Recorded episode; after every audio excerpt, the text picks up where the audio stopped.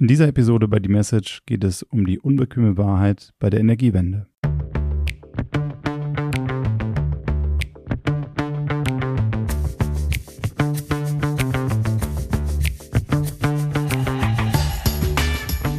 Hallo und herzlich willkommen zu einer neuen Ausgabe von Die Message, der Investment-Podcast. Hi Uli, schön, dass du auch wieder dabei bist, besonders bei dem sonnigen Wetter hier bei uns im Studio.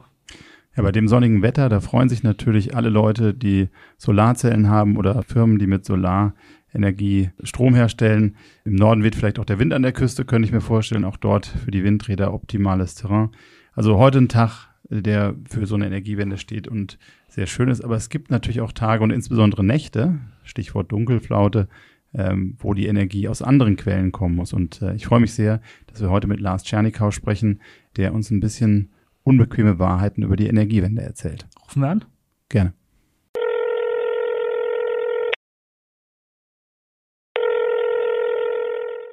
Hallo Lars, schön, dass du dabei bist. Wir freuen uns. Ich habe gerade dein Buch zu Ende gelesen, The Unpopular Truth. Ist es auch irgendwo eine Anlehnung an Inconvenient Truths, was ein anderer Herr damals zum Thema Klima geschrieben oder gesagt hat? Aber stell dich vielleicht unseren Zuhörern einfach mal kurz vor. Wer bist du, woher kommst du, was machst du und was hat dich dazu bewogen, das Buch zu schreiben? Ja, grüßt euch. Vielen Dank ähm, auch für die, für die Chance, mit euch und euren, euren Anhängern zu sprechen. Mein Name ist, mein Name ist Lars Schernikau. Ich komme ursprünglich aus Berlin ähm, und ähm, habe die Chance gehabt, im Ausland, in den U S A, Frankreich, Deutschland zu studieren. Habe äh, Finanzen studiert, ähm, M B A gemacht, dann Energieökonomie an der T U äh, dazu promoviert und bin seit zwanzig Jahren im Rohstoffhandelsgeschäft tätig, mache vor allem Kohle, ähm, bin aber seit bestimmt fünf bis zehn Jahren, sag mal, in meiner Freizeit Energieökonom geworden. Ich habe mich äh, sehr tief mit den energieökonomischen Fragen, unter anderem auch mit der Energiewende natürlich beschäftigt und ja, als als habe auch verschiedenste wissenschaftliche Berichte dazu geschrieben, die auch peer-reviewed sind. Und äh, ja, das Buch Unbequeme Wahrheiten über Strom und die Zukunft äh, der Energie, gibt es in Deutsch und Englisch inzwischen, ähm, ist eigentlich eine, eine Zusammenfassung von dem, was ich bisher gelernt habe und, und, und, und erfahren habe. Ich sag mal, was ich jetzt alles so gelesen habe, nicht nur dein Buch, ähm, da stellen sich bei mir so viele Fragen und da habe ich so ein bisschen das Gefühl, ähm, mit Solar und Wind, kriegen wir da überhaupt eine Energiewende hin oder ist das viel mehr heiße Luft äh, und sind wir da auf dem Holzweg? Ja, also muss natürlich mal ein Stück mal ein Stück zurückgehen. Ja, diese, diese Energie ist ja eine relativ komplexe Sache und historisch betrachtet, mal ehrlich sind, haben wir uns nie damit befasst. Weißt du, Strom kam aus der Steckdose und da haben sich irgendwelche Leute darum gekümmert, dass da irgendwo Kraftwerke laufen, die man nicht sehen wollte. Ja, und äh, und und das war's. Ja, inzwischen mit dem mit dem Thema Klima, mit dem Thema Energiewende reden alle über Energie und alle wissen scheinbar, wie es funktioniert und, und, und wenige haben sich leider wirklich die Zeit genommen, sich mal wirklich im Detail damit zu befassen, was geht und was nicht geht. Und tatsächlich ist es so, dass aufgrund meiner jahrelangen Recherchen ich inzwischen der Meinung bin, dass die Energiewende mit Wind und Solar leider nicht gehen wird. Das heißt nicht, dass jedes Solarpanel schlecht ist. Heißt auch nicht, dass jedes Windrad schlecht ist. Aber es ist meiner Meinung nach unmöglich, eine industrielle Gesellschaft mit Wind, Solar und damit auch plus Wasserstoff, weil es kommt aus Wind, Solar, zu führen. Ja, da gibt es ja auch den Begriff der Dunkelflaute. Also wenn es dunkel ist und kein Wind weht, haben wir einfach keine Energie. Äh, ich frage mich, wie können Regierende die Fakten von so einer instabilen Versorgung und die hohen Kosten eigentlich ausblenden? Ähm, ich meine, letztendlich ist es ja für die Wirtschaft und das Leben letztendlich eine gefährliche oder auch komplett falsche Entscheidung. Leider Gottes ja, es ist tatsächlich eine, eine sehr falsche und meiner Meinung nach auch eine gefährliche Entscheidung, die viele Menschenleben kosten würden, auch schon gekostet hat übrigens. Ähm, ich weiß nicht, also, also ich, ich glaube da nicht an irgendwelche Mächte oder irgendwas. Ich bin kein Typ, der an sowas glaubt. Ich glaube, es hat sich so ein bisschen so entwickelt, weil scheinbar ist es ja logisch, man denkt nach, da ist unendlich viel Sonne da, da ist unendlich viel Stroh, äh, Wind da. Und warum kann man sie einfangen und dann nutzen? Macht ja Sinn erstmal, ja. Und äh, und es ist also tatsächlich so, dass das eben das Thema so politisch geworden ist, dass eben diese Politik, Politiker gar nicht das fundierte Wissen haben, sich damit zu befassen und werden meiner Meinung nach auch falsch beraten, weil ich habe das Gefühl, dass Politiker selbst Studien in Auftrag geben, die sie bezahlen, die dann denen wiedergeben, was sie hören wollen. Hm. Und, ähm, und und und immer heute öffentlich zu sagen, mit Wind, Solar geht die Energiewende nicht. Da ist man schon, also da, da dauert man schon stark aus. Also ich kann es sagen, weil ich unabhängig bin Ähm, ähm, ich habe nichts zu verlieren, äh, ich gewinne sogar eine, mit der Energiewende sogar, also mein Geschäft läuft besser. Je mehr Windsolar gebaut wird, je besser läuft mein Geschäft. Ja? Aber ähm, es ist also tatsächlich eine, eine, eine ziemlich prekäre Situation. Und, und es, es ist ja nicht so, dass da irgendwie jetzt nur drei oder vier Leute davon reden. Es redet ja die ganze Welt redet davon und, und ganz Europa, die ganze E U. Es ist ja unglaublich, was da passiert. Es werden ja nicht Milliarden, es werden ja Billionen investiert in dieses Thema. Sind die Investments in Wind und Solar dann nicht viel zu hoch? Sollten wir nicht vielleicht wieder diesen einen Schritt zurückgehen und vielleicht effizienter auf Kohle- und Gasseite sein und vielleicht dort die Investments dann erhöhen, wenn die Energiewende mit Wind und Solar nicht möglich ist? Ja, also, also Energie ist ja nochmal, das haben wir einen Schritt zurück. Also Energie ist ja vieles. Ja, also die Energie wird ja genutzt natürlich für die Verstromung und circa vierzig Prozent der primären Energie wird genutzt für die Verstromung. Ganz grob zwanzig Prozent geht in Transport, ja, ganz grob zwanzig Prozent Industrie und ganz grob zwanzig Prozent für Wärme, dass wir warm sind zu Hause und so weiter und so fort. Und diese primäre Energie kommt aktuell zu über fünfundachtzig Prozent aus Öl, Kohle, Gas und Kernkraft. Das ist also mal die primären Energieträger heute, die uns mit Energie versorgen. Ja. Und ähm, wie wir alle wissen, wird in diese vier primären Energieträger sehr wenig investiert. Es wird scheinbar fast ausschließlich in Wind und Solar investiert. Das ist nicht ganz richtig, weil genau einiges woanders investiert, aber Wind und Solar machen vier Prozent aus der primären Energie heute. Und, und, und die Modelle äh, von der I E A und verschiedenen anderen Agenturen sagen uns, Wind und Solar wird vierzig Prozent ausmachen der primären Energie in siebenundzwanzig Jahren. Und da frage ich mich, wie das gehen soll. In Deutschland sind es nach zwanzig Jahren Energiewende fünf Prozent oder sechs Prozent. Also heute hat Deutschland vom Primärenergieverbrauch circa fünf, sechs Prozent aus Wind und Solar. Und in Deutschland sind es, glaube ich, siebzig Prozent aus, aus, aus Öl, Kohle, Gas und Kernkraft. Ja, gut, jetzt hat sich erledigt. Aber auch noch viel, weil wir nur importieren, logischerweise. Du hast angesprochen, dass sich Kernkraft erledigt hat. Ist deiner Meinung der Zeitpunkt der richtige gewesen, um auszusteigen? Und was oder ist es auch die richtige Entscheidung, an der an der äh, Entscheidung festzuhalten? Also, also ich meine, das ist ganz klar. Um Gottes Willen, das war ein Riesenfehler. Also wir müssten, wir müssten alles, was geht, in neue Kernkraftwerke investieren. Wir, wir brauchen Kohle, Öl, Gas, wir brauchen alles. Ja, das ist ein Riesenfehler. Also ist gar keine Frage. Ja, ich glaube, wenn man auch, du hast jetzt angesprochen, wo man hin will. Ich hatte jetzt gelesen, wir haben irgendwie vierhundertvierundachtzig Terawattstunden Stromverbrauch und bis zweitausenddreißig äh, gibt es Studien siebenhundertfünfzig Terawatt.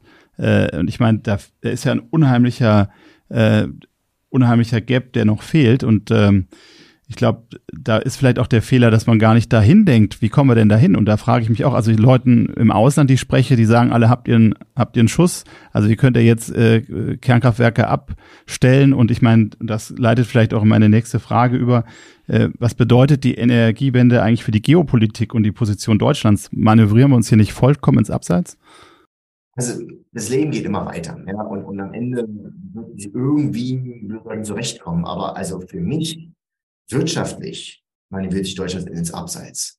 Aber auch, was die Attraktivität des Standortes auch persönlich betrifft, ins Abseits. Denn aus meiner Sicht ist es fast unumgänglich, dass wir wenigstens scheduled outages haben. Was heißt auf Deutsch? Also, also wenn man, wenn man Blackouts hat, die, also die, die, die zumindest ange, ange, äh, geplante Blackouts sozusagen haben. Ja. Aber das heißt, damit wird Deutschland auch unattraktiv dazu leben, grundsätzlich. Und da mögen jetzt Leute sagen, das ist das Hirngespinst, aber das glaube ich nicht. Also man kann sich McKinsey-Studien ansehen, egal wem, die sagen, dass in den nächsten, in sieben Jahren fehlen uns dreißig Gigawatt an sicherer Leistung. Ähm, das ist nochmal ein Thema Energie, nochmal ein Thema, also wir reden über Terawattstunden, das ist, wie viel Energie wir, wir erzeugen äh, oder verbrauchen pro Jahr oder pro Monat oder was auch immer. Aber am Ende ist ja die, die, die elektrische Leistung, die ja in, in, in Gigawatt oder Terawatt oder in Kilowatt gemessen wird, ist entscheidend. Das ist die, die Leistung, die praktisch sekündlich verfügbar ist, um uns am Leben zu erhalten, was jetzt Strom betrifft. Und, und, und, und Deutschland ist nach, nach, weiß nicht, sechzig Jahren, glaube ich, das erste Mal in der Situation, wo sich Deutschland nicht mehr seit dem fünfzehnten April selbst mit Strom rund um die Uhr versorgen kann. Erstmal in sechzig Jahren. Das heißt, in, in, in, eben nachts, wenn kein Wind weht, dann geht Deutschland nicht mehr ohne Importe. Und das war in den letzten sechzig Jahren nicht so. Meine Ohren haben sich gespitzt, als du von Blackouts gesprochen hast. Rechnest du dann in Kürze oder wann rechnest du in Deutschland dann mit den ersten Blackouts? Ja, also, also ich verbringe viel mit Afrika. Mit Afrika ist es so, dass es, das heißt Scheduled Load Shedding, ja? Also geplante, geplante ähm, ähm, äh, ja, Stromkürzungen. Ja? Ähm, und es ist also in, in, in Johannesburg sind es circa sechzehn Stunden pro Tag. In Cape Town circa sieben bis acht Stunden pro Tag, wo einfach Strom ja, abgeschaltet wird. Äh, und das wird zuerst, wird auch in Deutschland kommen. Es lässt sich kein Weg davon. Wann, weiß ich nicht. Ähm, es kann im nächsten Winter passieren, wenn es diese grüne Dunkelflaute gibt. Also Solar im Winter ist praktisch irrelevant, also ganz klein. Die Frage ist, wie der Wind verfügbar ist. Ähm, aber Sie müssen ja überlegen, weil ihr müsst überlegen, dass ähm, Wind und Solar nützt mir gar nichts nachts, wenn kein Wind weht. Mhm. Ja? Das heißt, ich muss ein komplettes System vorhalten, was nicht Wind und Solar ist. Das komplette System kann eigentlich nur thermischer Natur bestehen. Kohle, Gas, Kernkraft, was auch thermisch am Ende genutzt wird. Ja? Gut, Wasser, Wasserkraft, Biomasse und so weiter. Biomasse auch thermisch. Ja? Wasserkraft ist was anderes, aber, aber ist, Wasserkraft ist begrenzt. Also da gibt es nur ein bisschen, was wir, machen, was wir machen können. Aber ich muss ein komplettes System vorhalten. Und dieses System deckt jetzt nicht mehr unseren Bedarf, dieses Backup-System, weil Kernkraft weg ist. Das heißt, ich bin jetzt darauf angewiesen, dass ich aus Polen oder aus, aus, aus, aus, aus Frankreich, sonst woher, Strom importiere. Wenn die aber das gleiche Problem haben wie wir, was machen wir dann?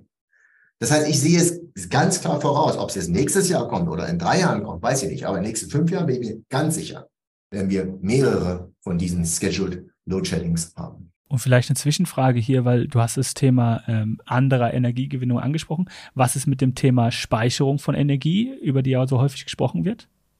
Ja, das Thema Speicherung ist natürlich ein Riesenthema. Alle reden von Wasserstoff, alle reden von Batterien. Also Pumpspeicherkraftwerke oder sind natürlich, also die Idee ist, man, man pumpt Wasser hoch, wenn man genug Strom hat und dann lässt man es fallen. Ja, wieder. Das macht erstmal Sinn, aber das ist auch begrenzt, was da möglich ist. Also da gibt's was ähm, und da wird es auch mehr geben, aber es wird nicht reichen. Ähm, ähm, um diese Energiewende theoretisch zu bewerkstelligen, müsste ich praktisch genug Strom mit Wind und Solar herstellen oder generieren, den ich dann irgendwie speichere, den ich dann nutze, wenn ich es brauche. Und jetzt reden Leute über Batterien, also Batteriespeicher. Batteriespeicher helfen mir für ein paar Stunden. Die helfen mir aber nicht für ein paar Tage oder ein paar Wochen. Und wir müssen ja überlegen, ich muss ja praktisch im Sommer aufladen, ja, damit ich im Winter genug habe. Es ist wie früher vor dreihundert Jahren, da haben wir im Sommer eben uns, uns Holz gehackt und, und hingepackt, ja, und dann haben wir es im Winter verbrannt. Da gehen wir zurück in die Situation praktisch, ja. Also es ist unglaublich. Und es gibt heute keinen Langzeitspeicher. Es gibt ihn nicht. Wasserstoff ist, ist eine Vision, ja, die chemisch und, und, und, und physikalisch funktionieren könnte, aber praktisch das erste Wasserstoff Schiff lief im letzten Jahr von Australien nach Japan. Das allererste Wasserstoffschiff von Australien nach Japan. Und rate mal, woher der Wasserstoff kam. Aus Kohle. Ja. Und, und, und jetzt nutze ich praktisch eine, eine, eine, eine Energiequelle, Wind und Solar, die extrem ineffizient ist, wo wir nachher noch drüber reden, und mache daraus Wasserstoff, wo ich wiederum fünfundsechzig bis achtzig Prozent der Input-Energie verbrate, wegschmeiße, damit ich am Ende noch zwanzig bis fünfunddreißig Prozent nutzbare Energie äh, wieder habe in Form von Strom. Also das macht, das macht gesamtheitlich ökonomisch überhaupt keinen Sinn. Ja, das finde ich auch irgendwo alarmierend. Also ich hatte auch mal irgendwo gelesen, für die Batterie im Tesla brauchst du Graphit und das ist ein Beiprodukt des Kohleabbaus. Also man, man denkt da, man ist so grün, aber wenn wir den Kohle nicht mehr fördern, haben wir auch das Graphit nachher nicht mehr. Also deshalb, man muss, glaube ich, diese Zusammenhänge, oder wenn ich jetzt einen Zementhersteller nehme, den müsste ich ja eigentlich in der E S G-Benchmark sehr hochgewichten, weil der ermöglicht es mir ja erst durch den hergestellten Zement überhaupt diese Windkrafträder aufzubauen, ja. Stattdessen ist Zement böse. Also irgendwo ist halt, hängt halt vieles zusammen und die Idiotie äh, ist da irgendwie den Grenzen nicht gesetzt. Das stört mich ein bisschen. Aber du hattest die, die Scheduled Blackouts angesprochen. Und ich fühle auch so, dass äh, in mir ist so ein Gefühl dieser Energieunsicherheit, nenne ich das mal eben. Du sagst jetzt, äh, zum ersten Mal seit sechzig Jahren können wir uns nicht selber versorgen. Und das ist ja auch eine Abhängigkeit, was ja auch politisch wieder Ressentiments zieht, weil man ist abhängig von irgendeinem Öllieferanten oder von einem Gaslieferanten, macht da den Buckel bei irgendwelchen Leuten, wo man am besten aber keine, äh, oder wo, wo man sonst einen sehr hohen moralischen Zeigefinger bei anderen Themen wie Fußball anlegt, ja. Ähm, aber was ich mich frage, wir hatten in China mal so die drei bitteren Jahre, das war eine große Hungersnot, äh, weil man im, im Erntebereich, in der Landwirtschaft sowas gemacht hat. Und bei mir ist so ein bisschen die Frage, kommen wir durch unsere aktuelle Energiepolitik hier vielleicht in so eine große, bittere oder in große, bittere, dunkle, pun intended, Jahre. Und ich habe letztens mal bei einer Folge gesagt, vom Land der Dichter und Denker zum Land ohne Lichter und Lenker, so ein bisschen überspitzt. Ja, also, also da kann man wunderbare Parodien draus machen, aber es ist tatsächlich so wahr. Also ich sehe für die westliche Welt Jahre, wenn nicht sogar Jahrzehnte von Energiearmut auf uns zukommen. Ja, und das mag überspitzt klingen, aber es ist tatsächlich so, wenn wir so weitermachen. Also wenn wir nicht ganz schnell investieren in diese Energieformen, die uns rund um die Uhr nach Bedarf Energie liefern können, dann geraten wir dahin. Also ich sehe daran keinen Weg vorbei. Und, und, und wer lacht, das ist China und Indien und, und, und, die, und die östliche Welt. Ja? Also China sagt, lass mich doch zehn Jahre nach euch C O zwei neutral sein, bis dahin seid ihr nicht mehr da. Also auch zugespitzt gesagt. Ja? Und bis dahin liefere ich euch, was ihr braucht, Solar und Wind und, und, und Batterien, kriegt ihr alles von mir, weil die nicht gut Geld. Also es ist, es ist eine, eine wirtschaftliche und ökologische Idiotie, die da stattfindet. Also es ist, also es ist unglaublich, dass zum Beispiel diese ganzen Debatte C O zwei, ja, nein, also ein E-Auto wird mit null C O zwei berechnet, ein Wind, Wind, äh, Windrad mit null C O zwei, ein Solarpanel wird mit null C O zwei berechnet. Aber wo kommt denn ein Solarpanel her? Ist das wirklich so, ein E-Auto mit null C O zwei äh, berechnet? Werden, werden E-Autos mit C O zwei besteuert? Wie wird denn, wie wird denn der, der, der Autohersteller, wie wird denn seine C O zwei berechnet, wenn, wenn der ein E-Auto verkauft? Mit null. Deswegen muss er ja die E-Autos verkaufen, damit er seine C O zwei Bilanz runterkriegt. Da ist heute ein witziger Artikel äh, in einer englischen Zeitschrift von Rowan Atkinson, Mister Bean, der witzigerweise einen Background hat als Ingenieur, was mir auch gar nicht bewusst war, der eben sagt, äh, bei den E-Autos fühlt er sich mittlerweile ein bisschen betrogen und hat äh, zitiert da auch eine Studie von Volvo, dass die Herstellungs, äh, also für die Herstellung eines Automobils, für eines äh, E V, ist der C O zwei Bedarf siebzig Prozent höher als für einen herkömmlichen Verbrenner. Ja, das ist ganz sicher so. Genau das habe ich im Kopf. Aber ich kann, also ich habe gerade vor kurzem gelesen, in, in, in Polen müsste ein E-Auto zwei Millionen Kilometer fahren, damit es äh, C O zwei neutral wird. Ja. In Deutschland sind es nur hunderttausend Kilometer aus. Stimmt, stimmt aber auch nicht, weil da auch nicht alles gerechnet ist. Also es ist, aber man darf auch die Idiotie, das alles auf C O zwei runterzubringen. Es gibt noch andere Probleme in der Welt als C O zwei. Ja. Und, und die, die werden alle gar nicht bepreist. Ja, ich meine, wie gesagt, die Rohstoffe müssen ja irgendwo herkommen, die Energie muss irgendwo herkommen, ja, das Recycling irgendwo, sie waren ja wieder hinterher hin, ja, und die höheren Kosten, wer bezahlt die denn? Ja. Aber was ich nicht verstehe, es kann doch nicht sein, dass es sonst keinem auffällt. Wieso rennen wir alle dem hinterher? Der Punkt ist nur, dass, dass ich habe das Gefühl, dass sehr wenige bereit sind, dazu öffentlich zu sprechen. Ich wäre nicht der Einzige, es gibt ja viele da. Ähm, viele werden gerne in die rechte Ecke gedrückt oder werden gerne als Denier oder als, als, als, als Skeptiker betrachtet oder was auch immer. Aber es geht ja gar nicht darum. Es geht darum, sondern Jungs, lasst uns mal aufwachen und realistisch sein. Also ich muss Ihnen ehrlich sagen, ich habe mit, ich habe mit, also mit hunderten Wissenschaftlern weltweit privat one-on-one gesprochen. Ja? Auch in Deutschland mit Professoren im Einzelgespräch. Und die sagen mir, Lars, ist eigentlich viel schlimmer, als du denkst. Das ist alles viel schlimmer. Aber einladen kann ich dich nicht. Nee, dann gibt vielleicht das Funding weg für den Lehrstuhl. Ja, wärst du frei, das Future kannst du kommen. Ja. Also, also es, es ist ganz, ganz eigenartig, was sich da entwickelt hat. Und das, das ist jetzt, das ist jetzt in, den, in den Lehrstühlen an den Unis. In der Politik ist das viel extremer. Wobei ich ganz ehrlich sagen muss, ich mache da niemanden, also Vorwurf, klar mache ich Vorwürfe, aber was man nicht weiß, da kann man entschuldigen, dass man da eine andere, das, das, das nicht versteht. Oder ich habe es ja auch nicht gehört, das ist ja auch leer. Was mir ein Problem macht, ist, Leute, die Entscheidungen fällen und, sag mal, wirklich mit Gewalt diese Ehrlichkeit verhindern, wie die Politik in vielen Maßen. Also das sind alle Parteien, fast alle Parteien. Ja?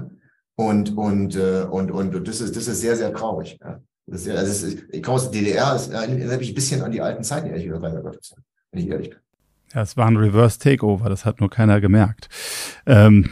So, aber jetzt mal im Ernst, was mir auch auffällt, bei mir ist es an vielen Ecken und kannten, einfach aus anekdotischen Dingen äh, passiert. Also erstmal, als die ganze Russland-Thematik war, habe ich mal mit einem Nachbarn gesprochen, die haben Erdwärme und die brauchen für diese Erdwärme eine Umweltpumpe, die verbraucht viertausendfünfhundert Kilowattstunden im Jahr. Da habe ich mal gerechnet, bei vierzig Cent mal angenommen, äh, da bist du teurer als mit einer normalen Gasheizung, nur für den Strom für die Pumpe. Ähm, das kann sich natürlich immer alles ändern. Aber ich finde, was mir aufstößt, dass man nur in diese eine Richtung geht. Jetzt ist alles Wärmepumpe, Wärmepumpe, Wärmepumpe, Wärmepumpe. Ähm, und da, da frage ich mich, also was wir da an zusätzlichen Strom brauchen, ähm, das ist ja irgendwie, oder dann kommt eine andere Straße weiter, hatte ich mit jemandem gesprochen, der wollte eine Wärmepumpe machen und die muss man sich ja erst genehmigen lassen. Da kam der Energieversorger, äh, ja, tut mir leid, in der Straße sind schon zwei Wärmepumpe, unser Netz, äh, also das geht nicht. Das heißt, ich frage mich, von der Makroseite kommt jemand oben hin und sagt, wir brauchen alle Wärmepumpen. Und wenn man sich dann unten das in der, in der, in der Praxis, sage ich mal, anschaut, stellt man relativ schnell fest, das geht doch so gar nicht. Ja, es ist, es ist also...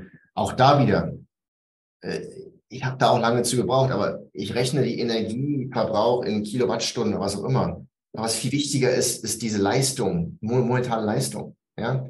Und wenn ich sechs Millionen Wärmepumpen habe, ich weiß nicht, was die verbrauchen, keine Ahnung, wie viel Kilowatt, ich, ich hab, wollte ich heute noch nachgucken, nicht geschafft nachzugucken, was die durchschnittliche Leistung einer Wärmepumpe sein kann, im Extremfall, im Winter, wenn die wir alle brauchen. Ja? Ich kann es mal ein Beispiel fürs Auto sagen, ist ja ähnlich, ja, am Ende ist ja ähnlich. Also bei der Wärmepumpe ist das so, vielleicht nochmal ganz kurz zur Wiederholung. Der Grund, warum Wärmepumpen energetisch Sinn machen, ist, weil ich circa ganz grob ein Drittel der Energie aufwende, um praktisch Energie aus der Erde in Wärme umzuwandeln. Mhm. Das heißt, am Ende habe ich x Wärme, aber brauche nur ein Drittel Input-Energie in Form von Strom. Das heißt, tatsächlich habe ich da Wärme für wesentlich mehr Energie gemacht, also erstmal Sinn. Die Frage ist nur, wo der Strom herkommt. Und das nächste Thema, also wenige wissen, ist, je kälter es wird, je ineffizienter wird meine Wärmepumpe. Hm. Kälter es wird, je ineffizienter wird meine Wärmepumpe. Das heißt, da, da brauche ich mehr Strom. Ja, wenn es warm ist, kein Problem. Ja, also im Sommer kann ich wunderbar von, von zwanzig auf fünfundzwanzig Grad erwärmen, ohne Probleme. Ja.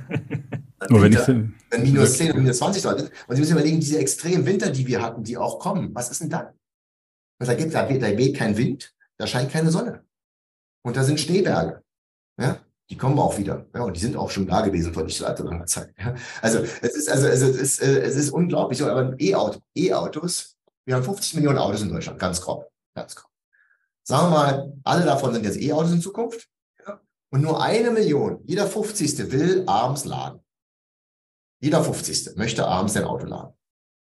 Und jetzt nehmen wir mal nicht den den schnellsten Lader, sondern den normalen Schnelllader für hundert Kilowatt. Ja, hundert Kilowatt, ja. Nur eine Million sind hundert Gigawatt an momentaner Leistung. Aktuell hat Deutschland eine Spitzenleistung von achtzig Gigawatt. Das heißt, ich dürfte gar nichts mehr machen, müsste noch mehr draufbauen, dann kann ich gerade die eine Million Autos fahren. Kann nichts anderes mehr machen. Und das ist im Winter, wo die Autos natürlich ganz schlecht laufen, weil es kalt ist. Also diese Idiotie auf diese eine Möglichkeit, also ich liebe E-Autos zu fahren, die sind unglaublich toll und die machen auch hier und da Sinn. Aber zu sagen, dass alles E-Auto ist, also es ist nicht nur energetisch totaler Blödsinn, es ist auch von Rohstoffthematik für das Recycling-Problem. Also es ist, es ist einfach diese gesamtheitliche Denken. Was ich aber merke, es kommt immer mehr. Also ich merke, dass mehr und mehr Wissenschaftler auch dazu, auch, auch dazu sprechen. Äh, viele dort werden, ähm, es ist, weil man eben doch in, in Ecken gestrieben wird, es ist oft, es eben entweder sind es Unabhängige oder, oder welche, die, die im Ruhestand sind. Ja, weil, weil die Aktiven, ja, Funding ist ein Riesenthema, ja, und so weiter und so fort. Was würdest du machen, wenn du jetzt für den Energiemix Deutschlands äh, zuständig wärst, wenn wir jetzt einen Kuchen hätten? Äh, wie würdest du das Problem lösen oder was wäre dein Vorschlag? In welche Richtung sollte man so denken? Also ich würde ganz schnell investieren in Kohle, Gas und Kernkraft. Ganz schnell. Das Einzige, was wir selbst haben, ist Kohle. Und da haben wir sehr, sehr viel von. Ja? Und die ist auch sehr günstig. Und die modernsten Kohlekraftwerke, gucken Sie sich die mal an, die neuesten in Hamburg. Da kann man von Essen vom Boden. Ja. Also es ist also nicht mehr so, dass da die schwarzen Rauchfaden rauskommen. Das ist, das wird mal gern gezeigt, ist aber nicht mehr so. Ja, also da kommt gar nichts mehr raus, außer Wasser und C O zwei. Ja, also fast gar nichts mehr. Ja. Also ich würde investieren in sichere Energie. Damit gebe ich auch eine Nachricht, eine Message an die Industrie. Kommt wieder zu uns, denn wir haben günstige, also brauchbare, nutzbare, garantierte, garantierte Energie. Ja, das ist ein großer Jetzt Punkt. Gebe ich die Nachricht, ich habe nicht genug und es wird noch knapper und es wird noch teurer werden und es wird unsicherer werden. Ja, Also welch, welch, welcher, welcher Unternehmer investiert in Deutschland in irgendein energieintensives Unternehmen? Gar keiner. Dann sagt der Politiker, brauche ich nicht mehr, kann, können andere machen. Ja, wunderbar. Da haben wir ja wirklich das Klima gerettet damit. Ja. Ähm, Solar kommt da jetzt nicht groß vor. Ich frage mich aber auch, was ich jetzt gelesen habe. Nee, also Solar, ja, sorry. Also, also ich würde ich würd sofort aufhören mit Solar und Wind. Ganz, ganz dringend. Ganz, ganz schnell. Weil meine Frage wäre auch gewesen, erreichen wir mit Solar durch die Wärmeabstrahlung und so nicht genau das Gegenteil, was wir verhindern wollen, nämlich Global Warming? Weil wenn man alles mit Solar zupflastert, scheint es ja teilweise dort auch wärmer zu werden. Ja, es ist also tatsächlich so, dass natürlich ähm, das Problem mit Solar und Wind hat mit Energie nichts zu tun. Also die Energiedichte pro Quadratmeter ist sehr begrenzt. Das heißt, ich brauche große Flächen. Ja? Das heißt, um irgendwie nennenswerte Strom zu erzeugen, brauche ich große Flächen. Wenn ich große Flächen mit irgendwas zupflaste, dann hat das immer einen Einfluss auf die lokale Atmosphäre. Ja? Und, äh, und, und wir wissen, dass dunkle Flächen ja, ähm, Wärme, Wärme ähm, äh, absorbieren, glaube ich, ja, genau, also praktisch wieder zurückgeben, ja? Ja. Und hellere Flächen eben weniger. Ja? Und wir wissen, da, da, dass eben Pflanzen, Rasen, Wälder äh, Verdunstung haben und die tendenziell sagen wir, ganz anders mit, mit der Wärme, mit Sonnenschein umgehen, als eben eine, eine Fläche, eine Riesenfläche mit, mit Solarwärme. Es ist tatsächlich so, es gibt also gar keine Diskussion, dass große Solarparks die Temperatur signifikant erhöhen, lokal. Signifikant erhöhen. Das Gleiche gilt übrigens auch für Windräder, für Windparks. Die erhöhen auch signifikant die Temperaturen, wenn es große Parks sind, äh, Windparks. Hat auch wieder mit, mit, mit der, mit dem, mit dem, mit den atmosphärischen äh, Energieflüssen zu tun, die stattfinden. Ja, klar, ich muss Energie irgendwo hernehmen. Die Energie geht ja irgendwo hin und Solarpaneele, ähm, nehmen eben nur einen Teil dieser Energie, wandeln die um den Strom. Den Rest der Energie, die muss ja irgendwo hin. Die wurde ja freigegeben in Wärme. Wir haben jetzt viele, viele verschiedene Probleme angesprochen und du hast ja ganz klipp und klar gesagt, Wind und Solar ist nicht die Zukunft, wir müssen mehr in Kohle, Öl, Gas investieren. Ist es aber, ist es aber die langfristige Lösung oder versuchen wir uns mit den Investments aktuell in vielleicht Energie- oder Effizienzsteigerung ähm, erstmal Zeit zu erkaufen, bis wir das, die wahre Lösung für Energiewende gefunden haben? Also die Diskussion ist ja oft, dass die Technologie wird schon richtig. Wir müssen jetzt investieren, weil die Technologie wird in Zukunft so toll sein.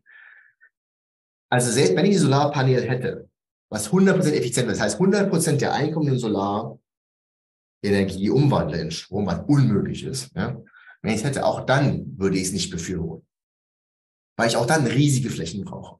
Auch dann brauche ich riesige Mengen Rohstoffe. Auch dann habe ich ein riesiges Recyclingproblem. Auch dann scheint nachts die Sonne nicht. Also es ist einfach, es ist einfach, es ist egal, wie Technologie ist. Technologie kann vielleicht nochmal ein Faktor zwei, also wenn ich mal sage, es verdoppelt die Effizienz, was auch für mich unmöglich ist.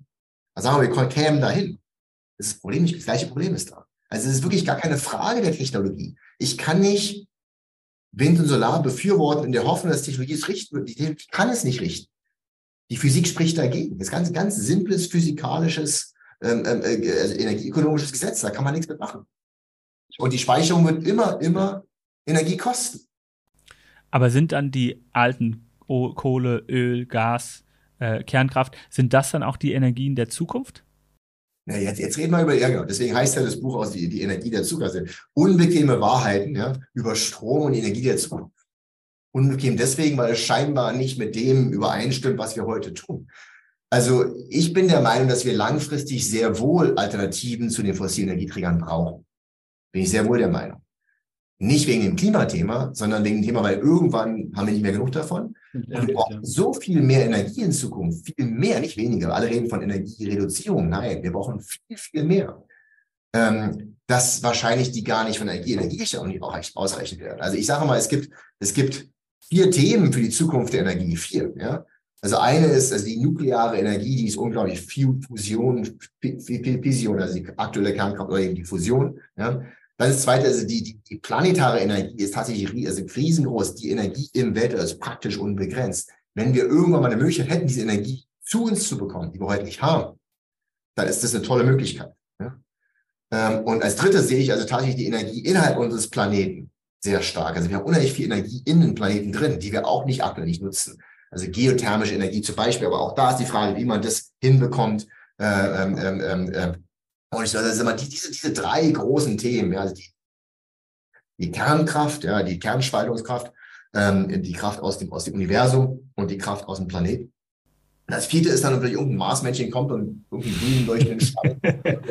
Das ist das vierte. Ja, weil es gibt ja, man kann nicht alles vorhersehen. Also irgendwann, vielleicht ist da irgendwas ganz normal ab. Wir haben es ja gar nicht. Ich kann ja nicht sagen die, wir, wir schalten alles ab und hoffen, dass wir alles finden.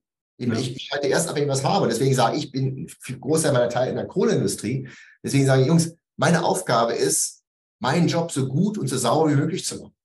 Wenn ich ihn nicht mache, keiner mehr macht, dann ist Licht aus. Ja. Das unterstützt mich, meinen Job zu machen. Und wenn jemand was anderes baut, habe ich keinen Stress damit. Und wenn ich wenn ihr mich abschaltet, habe ich auch keinen Stress damit. Aber erst, wenn es Sinn macht, bitte. Ja, so denke ich auch. Also das ist, das kommt mir da auch ein bisschen zu kurz.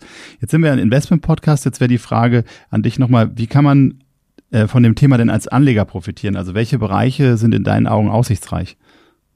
Ja, also ähm, dieses Thema Energie ist ja, die gesamte Wirtschaft hängt da dran. Alles hängt da dran. Alles hängt da dran. Das heißt, wir müssen überlegen, ich habe jetzt wirklich, ich spreche jetzt ins Blaue, ja, ähm, überlegen, was passiert, wenn Energie teuer und unsicher wird. Das wird Auswirkungen auf ein Unternehmen haben. Ja? Dann muss ich überlegen, in dem Land, wo ich wohne, wo ich investiere, was für Auswirkungen hat es. Ja? Dann muss ich überlegen, welche weltweiten Regionen werden diese Auswirkungen weniger haben als, als die Region. Das ist erstmal ein Thema. Ähm, das zweite ist, welche Industrien können davon profitieren. Ja? Ähm, und natürlich ist es am Ende, die, die fossile, äh, aktuell fossile, fossile Industrien werden meiner Meinung nach drastisch davon profitieren müssen. So traurig wie es ist, letztes Jahr war ein perfektes Beispiel. Ja? Also es war ein Billionen verdient in der fossilen Industrie. Und zwar nicht, und zwar nicht wegen, weil, weil die jetzt irgendwie mehr, mehr bezahlt haben, einfach weil, kein, weil nicht genug Energie da war. Ja. Warum war nicht genug Energie da? Weil wir alles in Wind und Solar investiert haben. Klar hat Putin dazu beigetragen, aber das ist, das hat sich ausgelöst, weil die, diese, diese Energieproblematik hat viel früher angefangen. Mhm. Wenn wir uns erinnern, ehrlich, mal ehrlich sind. Die war im Q drei zwanzig einundzwanzig schon, da gingen die Strompreise ja, schon hoch. zwanzig einundzwanzig war jetzt nicht ein heißes Jahr, das war nachdem ja. Energie stark gefallen ist in Covid, dann ging es wieder ein bisschen hoch. Aber wir waren noch nicht irgendwie jetzt hier drastisch. Ja? Und, und das heißt, dieses Problem, Energieproblem hat tatsächlich stattgefunden mit dem, mit dem Entfernen von Geldern aus der aktuellen Energieindustrie äh, in nicht aktuelle Energieindustrie, Wind, Solar und Wasserstoff. Ja? Und, äh, und damit werden eben natürlich auch mehr Gelder verdient in dieser anderen Industrie. Und äh, da sehe ich ein großes, großes Potenzial. Aber das Risiko ist natürlich groß, weil eben die Politik dagegen vorgeht. Aber meiner Meinung nach ist da ähm, eine große Investitionsmöglichkeit. Und wie gesagt, die Überlegung wirklich, welche Unternehmen investiere und die energieintensiv sind, wo sind die und was passiert mit denen, wenn Energie knapp und teuer wird? Und die wird knapp und teuer. Garantiert. Ist schon knapp und teuer. Um jetzt auch zum Abschluss zu kommen, unser Podcast heißt ja auch Die Message. Das heißt, wir geben an, am Ende jeder Folge nochmal eine Message an unsere Zuhörer. Was ist äh, deine Message zur Energiethematik? Also, auch wieder habe ich noch nicht drüber nachgedacht, aber meine Message ist eigentlich zu sagen, dass wir müssen tatsächlich alles tun, um den, den ökologischen Einfluss unserer Energiesysteme zu reduzieren. Also wir müssen investieren, um Effizienzen zu erhöhen. Nicht um Investitionen zu, redu- äh, äh, äh, Effizienz zu reduzieren. Ähm, und wir müssen investieren in Technologien, die langfristig energietechnisch, energieökonomisch und ökologisch Sinn machen. Ja? Und ich kann viel größeren Beitrag zur Umwelt leisten, indem ich zum Beispiel hundert neueste Kohlekraftwerke in der Welt baue und alte ersetze, als weiß ich nicht wie viel Gigawatt an Solar- und Wind baue. Also meine Nachricht ganz klar, Wind, Solar, bitte hört damit auf. Tut mir leid. Wenn ihr Fragen habt, lest mein Buch oder fragt mich. Lars, vielen herzlichen Dank für deine Zeit und äh, zwar die unpopulären, aber wahrscheinlich für die Zukunft wichtigen Wahrheiten. Vielen Dank. Uli, klare Kante von Lars. Wind und Solar ist nicht die Zukunft und nicht das Mittel für die Energiewende. Ich hätte gedacht, du sagst jetzt unheimlich spannende Folge, aber absolut richtig. Spaß beiseite. Also ich glaube, was man sieht, ist, dass man mit diesem Thema ergebnisoffen äh, umgehen muss und dass man nicht nur eine Quelle, also nicht nur die Wärmepumpe oder die Solarzelle oder die Windenergie, ich glaube, wir brauchen einen Energiemix. Und äh, wenn man den Fakten hier ins Auge schaut, muss uns allen bewusst sein, dass äh, wir über die nächsten wahrscheinlich Jahrzehnte auch die fossilen Energien noch brauchen werden. Und ähm, ja, so wie sich das anhört, bewegen wir uns auf die nächsten fünf bis zehn Jahre auf ein sehr unsicheres Terrain, was auch wirtschaftlich sehr, sehr schwierig werden dürfte, äh, wenn das mit dem Energiethema so weitergeht, wie es aktuell aussieht. Ja, genau wie er sagt, vielleicht müssen wir dann doch wieder zurückrudern, mehr Investments in die alten Energiegewinnungen bringen, vielleicht die äh, Kernkraft zurückholen, weil ansonsten sieht es düster aus, wenn man ihm Glauben schenkt. Ja, dann gehen die Lichter aus. Das ist äh, buchstäblich so. Ich glaube, wenn man auch mit Leuten im Ausland redet, äh, viele Leute können nicht verstehen, wie man drei funktionierende A K Ws einfach abstellen kann, auch wenn man das natürlich mal beschlossen hat. Aber ich meine, die Umstände haben sich natürlich in den letzten Jahren noch durch den Angriffskrieg irgendwo ein bisschen verändert. Und ich glaube, man muss einfach offen sein und ähm, egal in welche Bereiche investieren, ist, glaube ich, das richtige richtige Thema und auch zu schauen, wie schaffe ich eine Stabilität im System. Und hier muss man schauen, wenn, wie gesagt, wenn das alles stimmt, ob die Politik auch weiterhin an diesem Kurs festhält, hoffen wir mal nicht. Hoffen wir nicht. In diesem Sinne, du hast die Lichter aus angesprochen, jetzt machen wir hier im Studio auch die Lichter aus. Schön, dass Sie wieder eingeschaltet haben bei Die Message, der Investment Podcast.